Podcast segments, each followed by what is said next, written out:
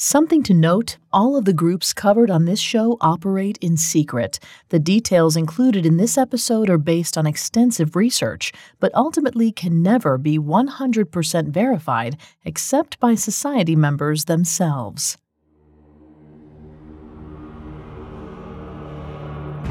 The year is 1820. You're standing in the holding room of Washington Lodge Number 1. A man bearing a black wand towers in front of you. He is the conductor, the person who stands between you and your future as a member of the Oddfellow Society. You came here tonight because you've witnessed the Society's charitable works. You've seen them heal the sick and help the poor, and you want to be a part of their karmic legacy. But you've heard other rumors too whispers about the Oddfellow's secret symbols and elaborate rituals, some of which involve human remains. Nevertheless, none of the things you've heard are enough to dissuade you from your purpose. So, when the conductor asks you to fill out a sheet with a series of questions, you respond with your name, age, and the promise that you're in good health. Then you wait with bated breath as he stares at you. It's as though he's looking into your soul. Finally, the conductor nods. Then he asks, are you willing to enter into an obligation to keep secret all that may transpire during your initiation? Eagerly, you consent, but your excitement turns to trepidation as you're blindfolded and guided to the lodge's imposing bronze door. You hear a deep voice cry out from within Who comes there? Your companion answers for you, saying, it's the conductor with a stranger who desires to be initiated into the independent order of the Odd Fellows. The door opens. Your blindfold prevents you from seeing what lies within, but you can hear a new voice, soft and alluring. It greets you with the words, Come in.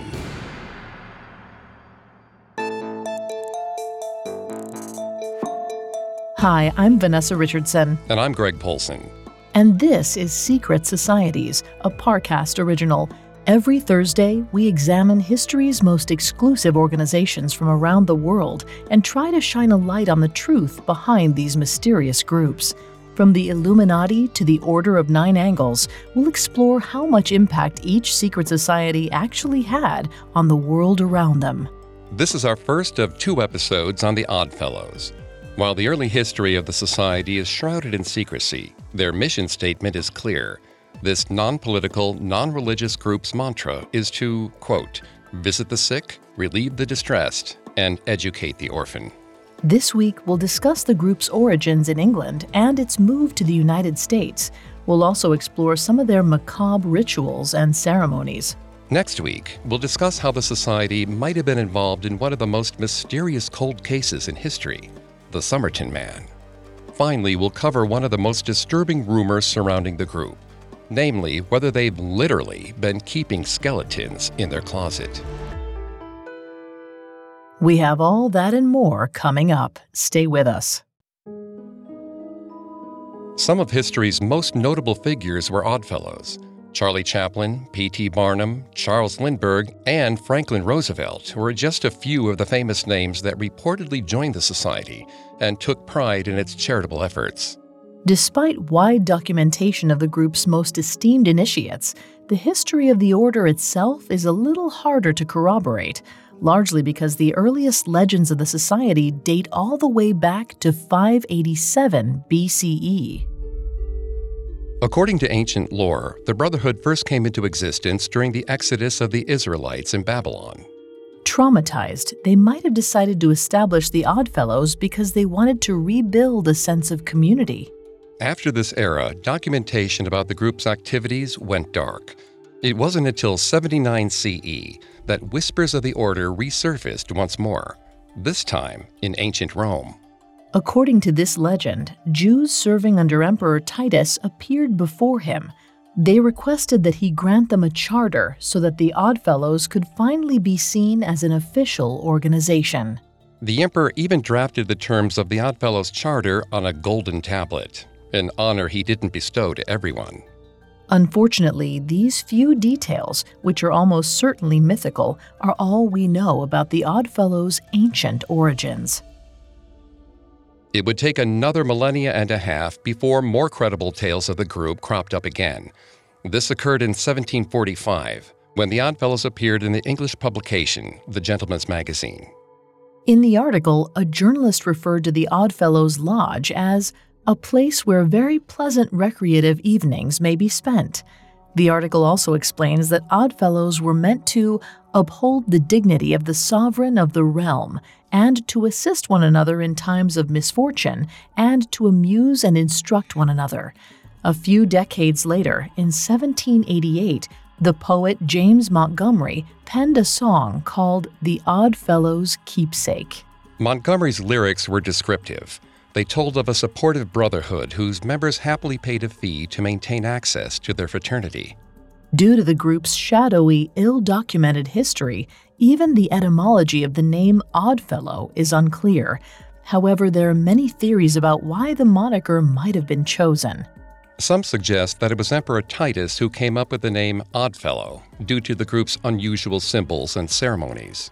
However, it's most likely the name didn't come about until the 18th century in England. At the time, most major trades craftsmen and merchants like carpenters, shoemakers, and smiths were organized into guilds. These began in the Middle Ages and continued through the 18th century, they were often the only thing that ensured better pay and job security and eventually developed into workers' unions. But not every profession had a guild. Many so called oddball jobs were left in the dark. The descriptor Oddfellows was given to working people as diverse as painters, shipbuilders, farmers, and even undertakers. As the theory goes, when this colorful cast of characters finally decided to form their own guild, it seemed only fitting that they call themselves the Odd Fellows. The final theory about the group's name suggests that it came from the Brotherhood's charitable nature. During the 18th century, a fraternal organization that provided for its members' social and financial needs was a new, unusual idea. If an odd fellow's business burnt down, or if he needed help regrowing crops after a bad season, the Brotherhood was there to lend a hand, both financially and physically, providing a kind of mutual aid. For that reason, the group may have been dubbed Odd. Instead of taking offense at the pejorative, the order decided to incorporate it into their name. What's more, they didn't let the ridiculing opinions stop them from engaging in acts of charity. Instead, they escalated their efforts.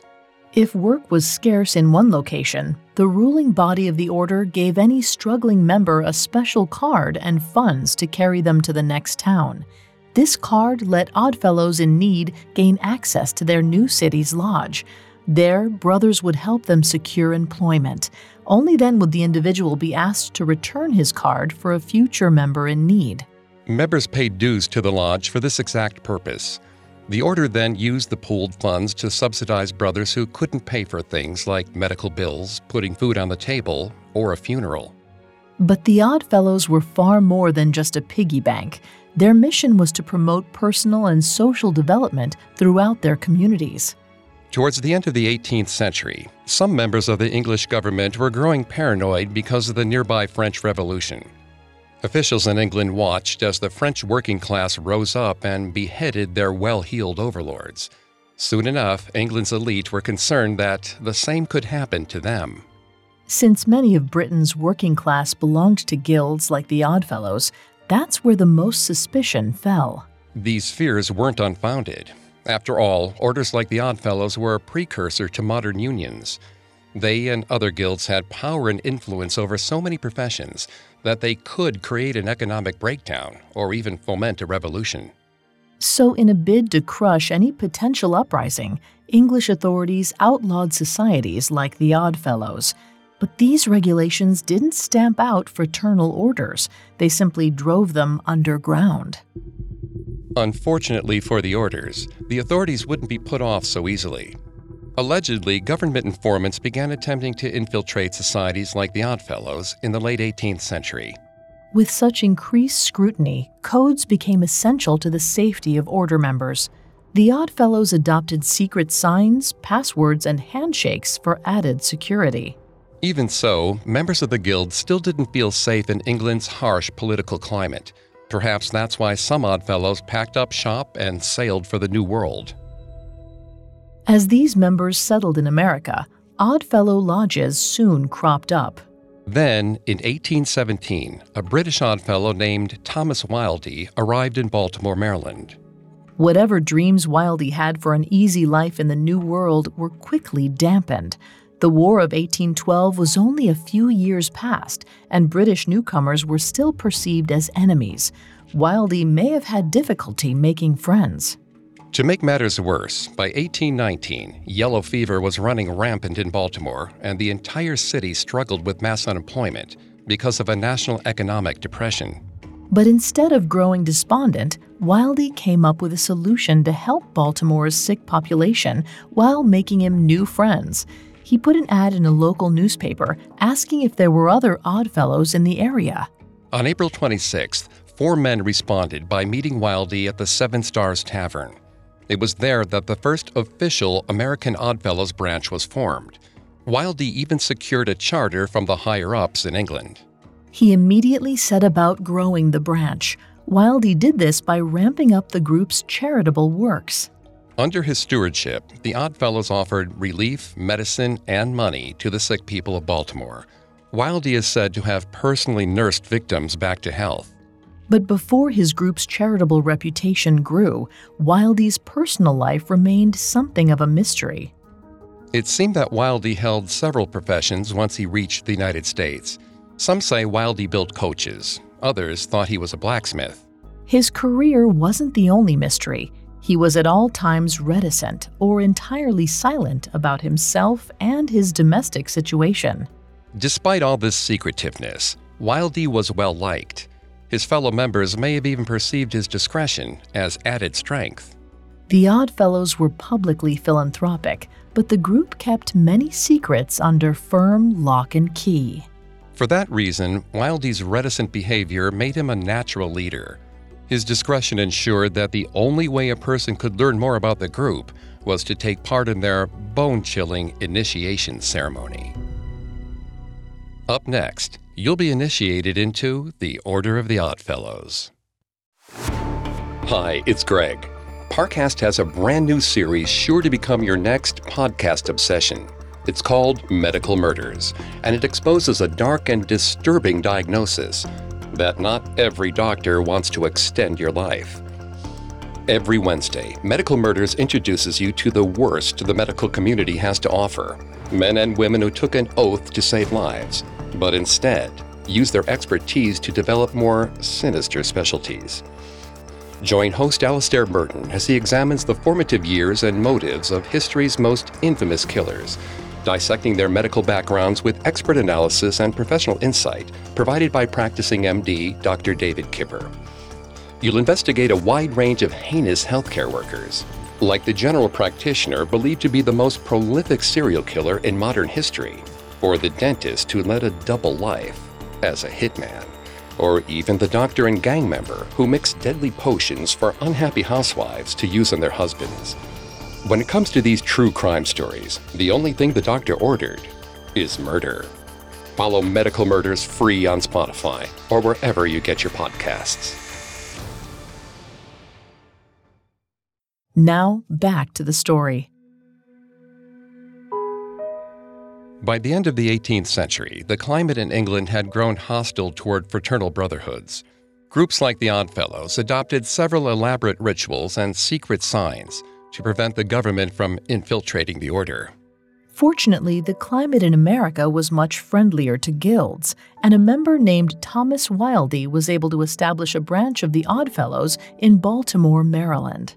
Under Wildey's stewardship, the Oddfellows motto became visit the sick, relieve the distressed, bury the dead, and educate the orphan. However, very little was known about the mysterious activities of the Oddfellows. In fact, the only way to discover what went on in those all male, membership only lodges was to be initiated yourself. You've made it through the first part of the initiation process managing to gain admission into the Oddfellow Lodge. The conductor closes the door behind you and says, Here the world is shut out. You are separated from its cares and distinctions, its dissensions, and its vices. You're blindfolded and understandably terrified, but beneath your blindfold, there's a tiny sliver of space. Through it, you can see flickering candles on the walls and the shadows of several white robed men. These men will be your future brothers, but only if you pass the initiation.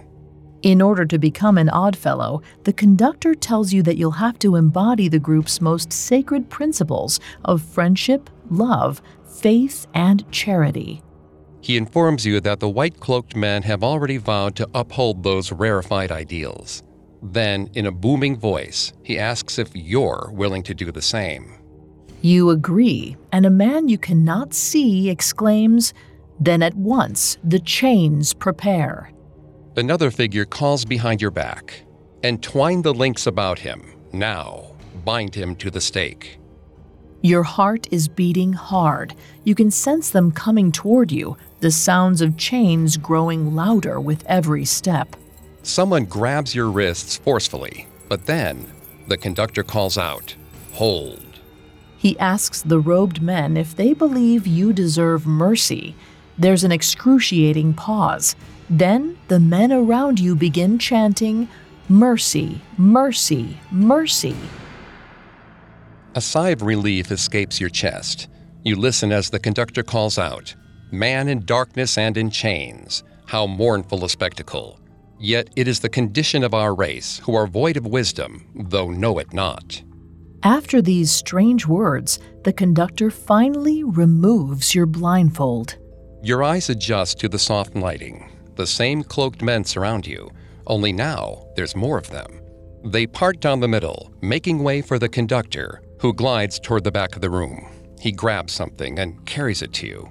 You're horrified when you realize that he's holding a human skull. The conductor says, Behold a representation of the effect of death. He tells you that this is a symbol of your mortality. It is meant to humble you, reminding you that wealth, power, and selfishness mean little in the afterlife. You're relieved that the skull is only a symbol as opposed to a precursor of things to come. But before you can catch your breath, another man, called the Warden, begins inundating you with questions. He inquires about your profession and family. Then he ominously asks if you can keep a secret. You nervously promise him you can. You swear not to divulge any of the Oddfellow's sacred secrets to the outside world. Your new brothers believe you, which means you've made it. You're in.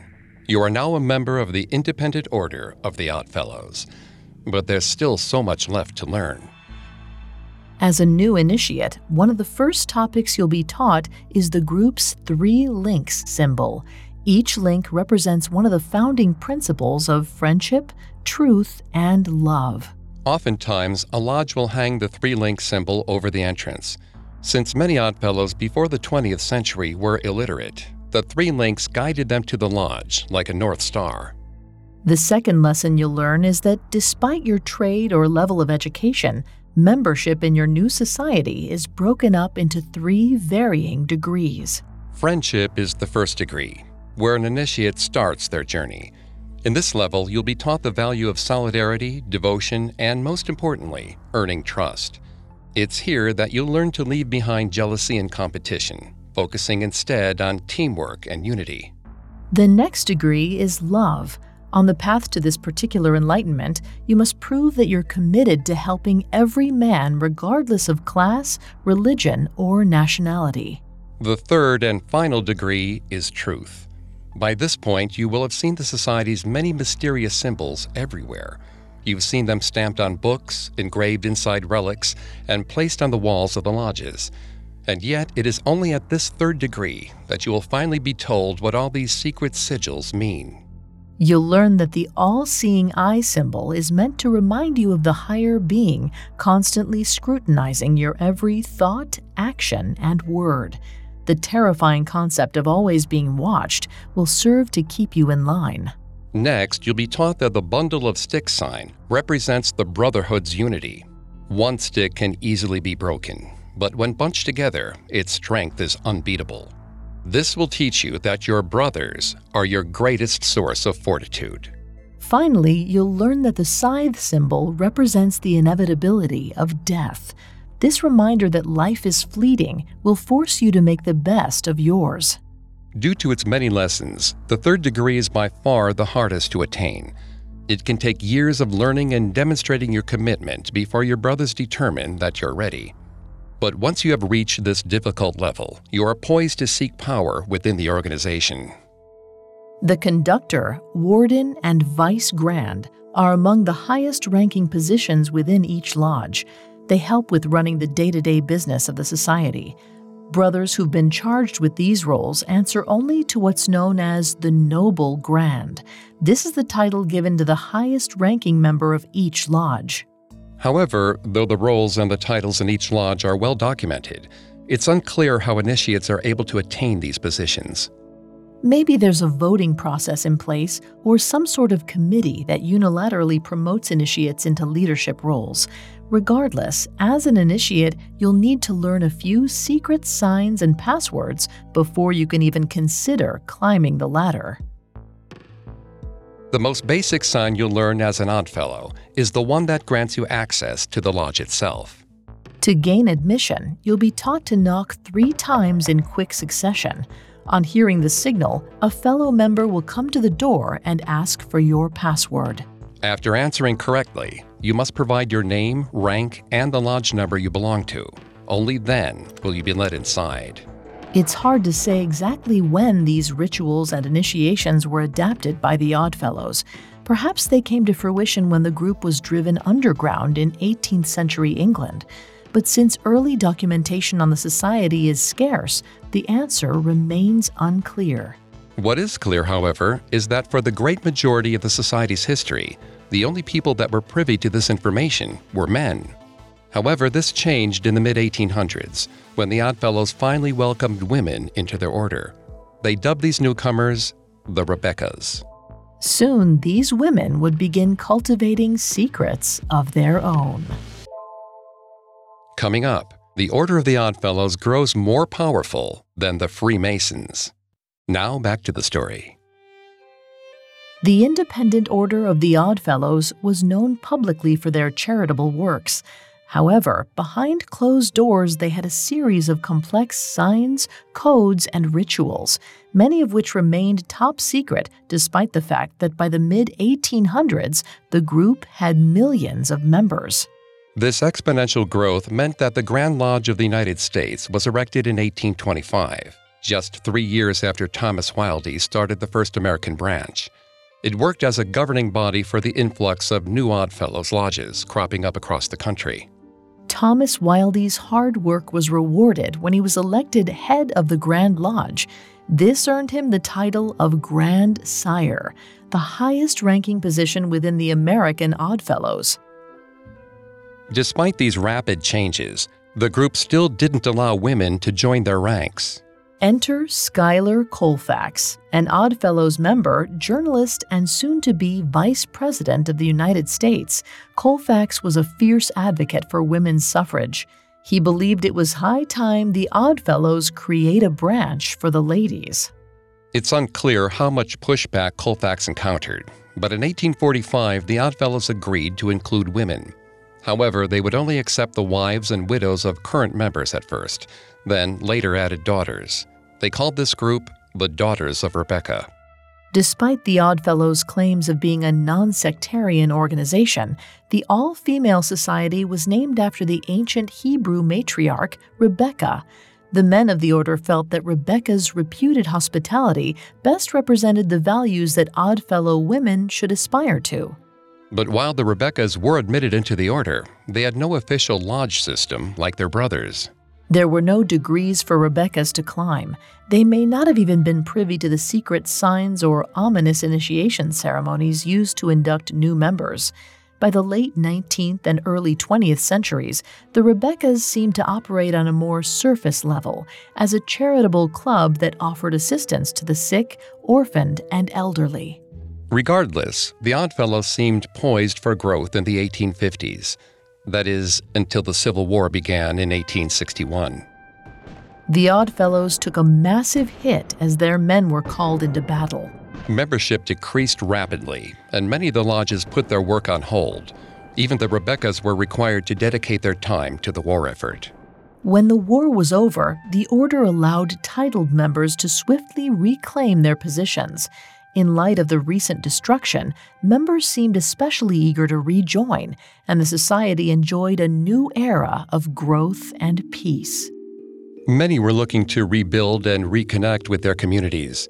As one of the less exclusive organizations of the time, the Oddfellows and Rebeccas increased both their numbers rapidly.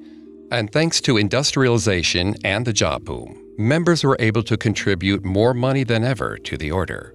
This inspired the first Oddfellow homes to open in the United States in 1872. These facilities were different from member lodges in that they housed and educated orphans.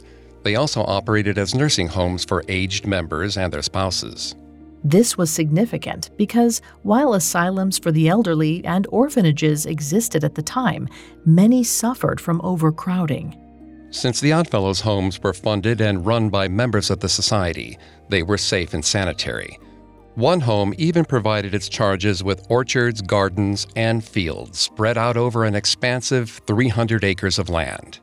These humane and even luxurious conditions made Oddfellows' homes a major part of the group's legacy. Still, the Oddfellows were far from perfect. By the end of the 19th century, the group had conceded to allowing women partial membership in their order. Black people, on the other hand, were a different matter. In this, the American Oddfellows differed from their British counterparts. England welcomed any race or nationality into their brotherhood, but the American branches were adamantly racist refusing to allow non white members within their ranks. This prejudice inspired black communities to establish their own organizations, the most famous of which was established by a black Englishman turned New Yorker, a man named Peter Ogden. Ogden had been a member of the Oddfellows back in Liverpool, England, but was barred from the American branches due to his skin color. So Ogden traveled back to Liverpool and met with the order. He told them of the discrimination he'd suffered in America. He explained that the racist climate made it difficult for black fraternal societies to exist. The British Oddfellows were rightly furious. They weren't about to let prejudiced Americans tarnish their legacy of charity and tolerance. To that end, they swiftly granted Ogden the charter. With it, he returned to New York on March 1, 1843, and established the first Black Oddfellows Lodge. Though Ogden's Lodge was now officially recognized by the Greater Oddfellows Order, the climate in America meant that it remained mostly separate. Black Oddfellows were unable to integrate with their white counterparts. Despite this, the new group still maintained the same core values and traditions, and they continued to grow across the United States. One of the most successful black branches was in Alexandria, Virginia. In 1869, three Oddfellows named James Webster, Robert Darnell, and John Credit hired a local architect to design and build their first lodge. It soon became a place for burgeoning black entrepreneurs to network. The members used the lodge to hone their business skills, going out of their way to teach each other about their individual trades. However, the most important function the lodge played was as a gathering place for the disenfranchised black community. This became especially important in the 1870s during the start of the Jim Crow era. All across the American South, black people were being stripped of their rights, and whenever they dared to push back, their very lives were threatened. However, the Lodge was its own world. Here, the black community was able to practice some of the freedoms that had once been stripped from them.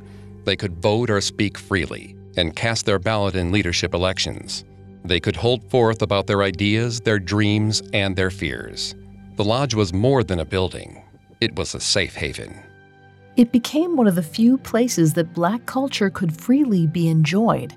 The members played music, they danced, they even celebrated holidays that were not yet accepted by the white community, such as an annual Emancipation Day party to commemorate the abolition of slavery. It's obvious what a huge comfort the fraternal organization was to its black members. Nevertheless, it took another century after the Black Lodges first opened their doors for the Oddfellows leadership to issue a global non discrimination edict. This resulted in all Oddfellow branches, including the ones in America, officially integrating in 1971. By the start of the 20th century, the Independent Order of the Oddfellows had a lodge in every state in America. Oddfellows had also spread across the globe, opening chapters in Nigeria, Mexico, Switzerland, Australia, and dozens of other countries. This rapid growth meant that by 1922, the Oddfellows claimed over 2.5 million members. The number was said to have outstripped even the Freemasons. Those impressive stats all came toppling down during the Great Depression. The financial disaster resulted in members losing their homes, their jobs, and consequently their stable incomes. Since supporting their own families became a near impossible struggle, the ability to help others fell by the wayside. Even if an Oddfellow wanted to remain in the Brotherhood, many couldn't afford the membership fees. As a result, dozens of lodges throughout the country were forced to close, and Oddfellow membership plummeted by 23%. Things seemed destined to improve when Roosevelt signed his New Deal in 1933. But ultimately, the economic reforms hurt Oddfellow membership even further.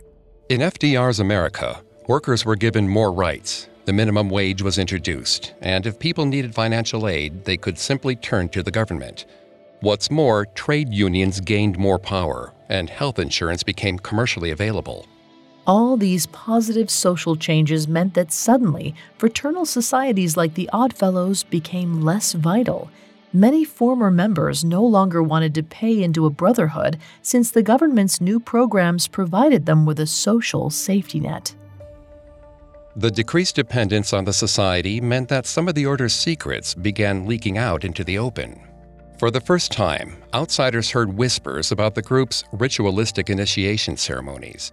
Furthermore, when old lodges were abandoned due to a non existent membership, new owners discovered manuals, robes, and secret relics of the order. However, it wasn't until literal human skeletons were found in lodge closets in the 2000s that outsiders began to question all they had previously assumed about the society. Up to that point, the Oddfellows had presented themselves as an altruistic group, only concerned with bettering the world around them. Now, people wondered if the Order partook in darker things, like ritualistic human sacrifice, or if they were robbing people's graves as some sort of macabre proof of fraternal commitment. Whatever the truth might have been, after the discovery of the skeletons, most people were certain that the Order of the Oddfellows had a dark side. If their suspicions were right, if there really was a gruesome explanation behind the skeletons in the Oddfellows' closets, it would tarnish the Order's legacy forever.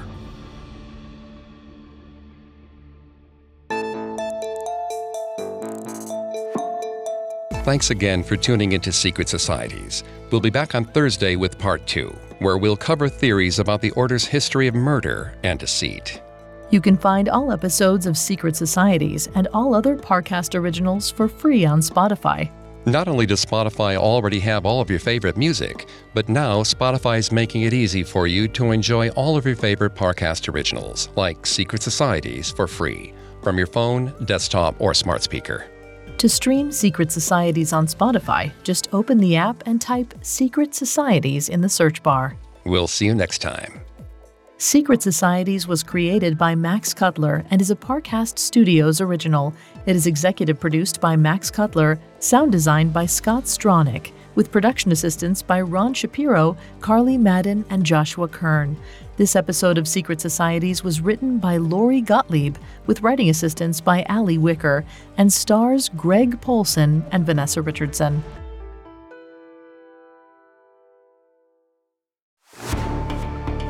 Hi, listeners. Remember to check out the new Parcast original series, Medical Murders. Every Wednesday, meet the worst the medical community has to offer men and women who took an oath to save lives, but instead use their expertise to develop more sinister specialties. Follow Medical Murders free on Spotify or wherever you get your podcasts.